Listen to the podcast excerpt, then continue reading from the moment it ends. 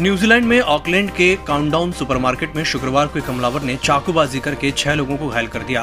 Police ने हमलावर को मौके पर ही मार गिराया। न्यूजीलैंड की प्रधानमंत्री जेसिंडा अर्डन ने न्यूलिन कस्बे में हुई इस वारदात को आतंकी हमला करार दिया। उन्होंने कहा कि हमलावर आतंकी संगठन आईएसआईएस से प्रेरित था। इससे पहले पुलिस अधिकारियों ने इसे रैंडम अटैक बताया था। उन्होंने आतंकी घटना मानने से इनकार कर दिया था।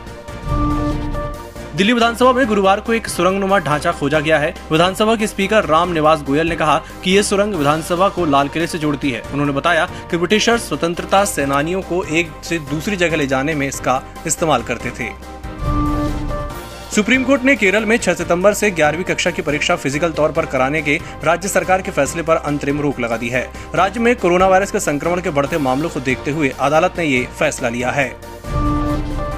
राजस्थान की अवनी लखेरा ने पैरालंपिक्स में इतिहास रच दिया है। अवनी ने 50 मीटर एयर राइफल में शुक्रवार को ब्रॉन्ज मेडल जीता। इससे पहले वो 10 मीटर एयर राइफल में गोल्ड मेडल जीत चुकी थी। किसी ओलंपिक या पैरालंपिक में दो मेडल जीतने वाली वो पहली भारतीय महिला बन गई हैं। अवनी के अलावा आज प्रवीण कुमार ने भी देश को मेडल दिलाया। उन्होंने हाई जंप में नए एशियन रिकॉर्ड के साथ सिल्वर मेडल जीता। ये मेडल उन्हें टी कैटेगरी की हाई जंप में मिला। अफ़गानिस्तान में तालिबानी सरकार का ब्लूप्रिंट तैयार हो गया है। न्यूज़ एजेंसी रॉयटर्स के सूत्रों के मुताबिक, मुल्ला बरादर अफ़गानिस्तान की नई सरकार की कमान संभालेगा। वहीं तालिबान के फाउंडर मुल्ला उमर का बेटा, मुल्ला मोहम्मद याकूब और साथ ही शेर मोहम्मद अब्बास को भी तालिबानी सरकार में अहम पद दिए जाएँगे।